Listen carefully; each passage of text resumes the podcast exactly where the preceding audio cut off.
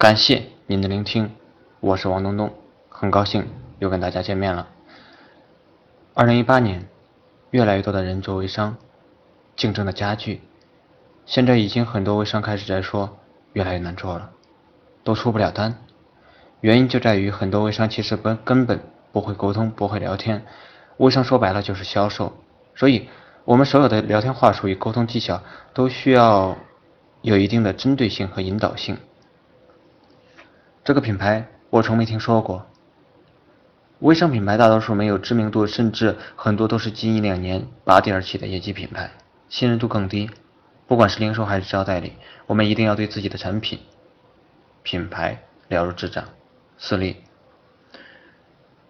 顾客说这个品牌我从没听过。错误的应答。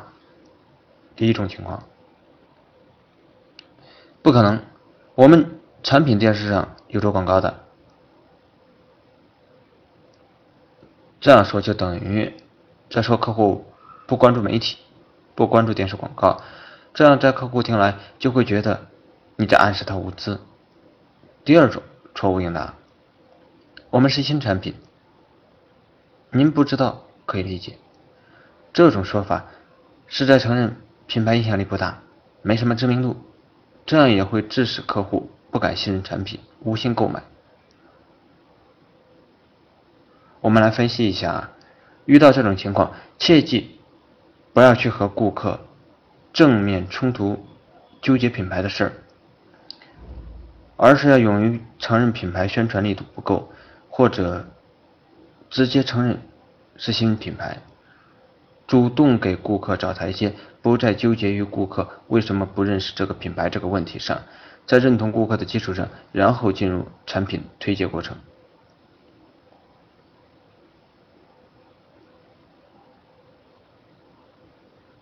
介绍产品专利、品牌背景，如果有知名代言人，一定要提到。明星的辨识度和影响力远胜过一切背景。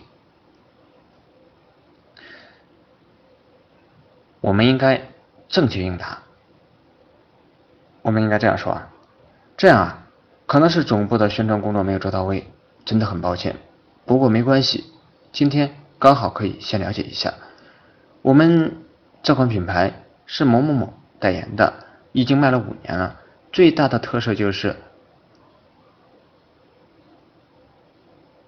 然后我觉得呢，你现在的情况特别适合这款产品。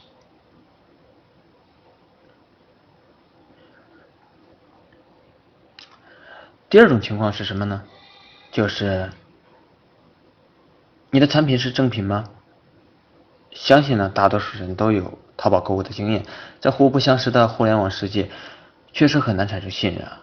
而且目前微商百分之八十产品都属于护肤品，用在脸上的东西，每个女人都不会马虎，所以关于是否正品的顾虑尤其重要，可以说是影响顾客购买的第一因素。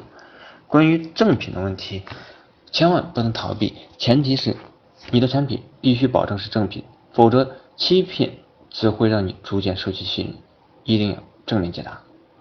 有授权证书的可以直接拿出授权证明，没有授权证书的也可以出示其他证品来源信息。四例，顾客他这样说：“你的产品是正品吗？有什么证据可以证明是正品？”第一种错误应答：我们的产品绝对是正品，不可能卖假货。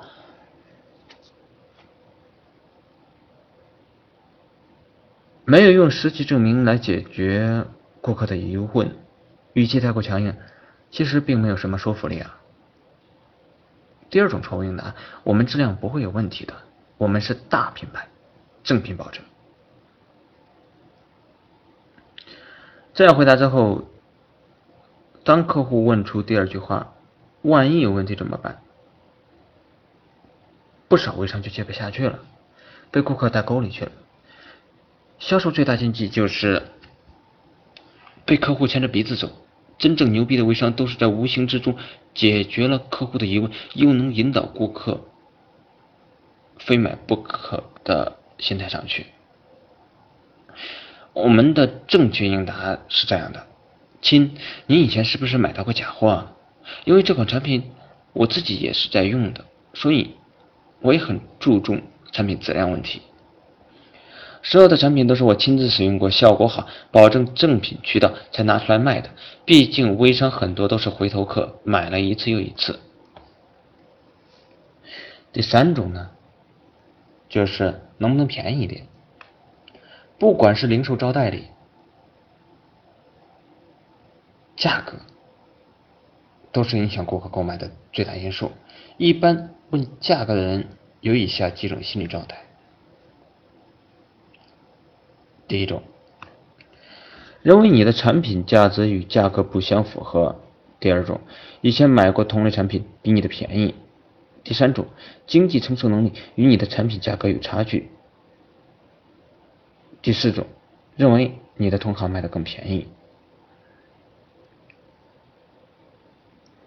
不管是哪一种情况啊，只要顾客问到能不能少一点、便宜点的时候，我们千万不能直接回复不能。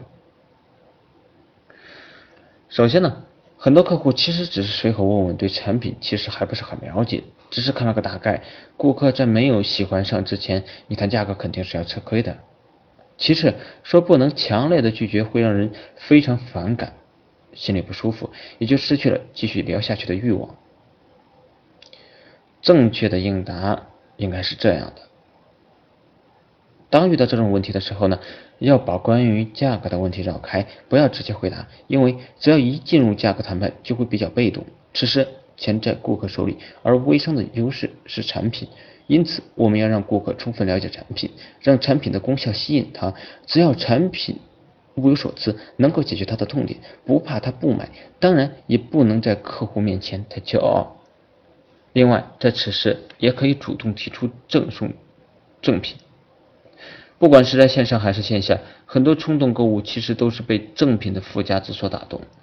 甚至很多时候，我们不是为了产品去买产品，而是为了赠品去买，因为赠品会让人觉得物超所值，捡了便宜。赠品其实就是在利用购物中人人都爱贪便宜的心理特点。另外，很多微商团队长今年呢也遇到困境，代理流失非常严重。代理出货量大大减少，面对这些问题，究竟该怎么办呢？我们下一期不见不散。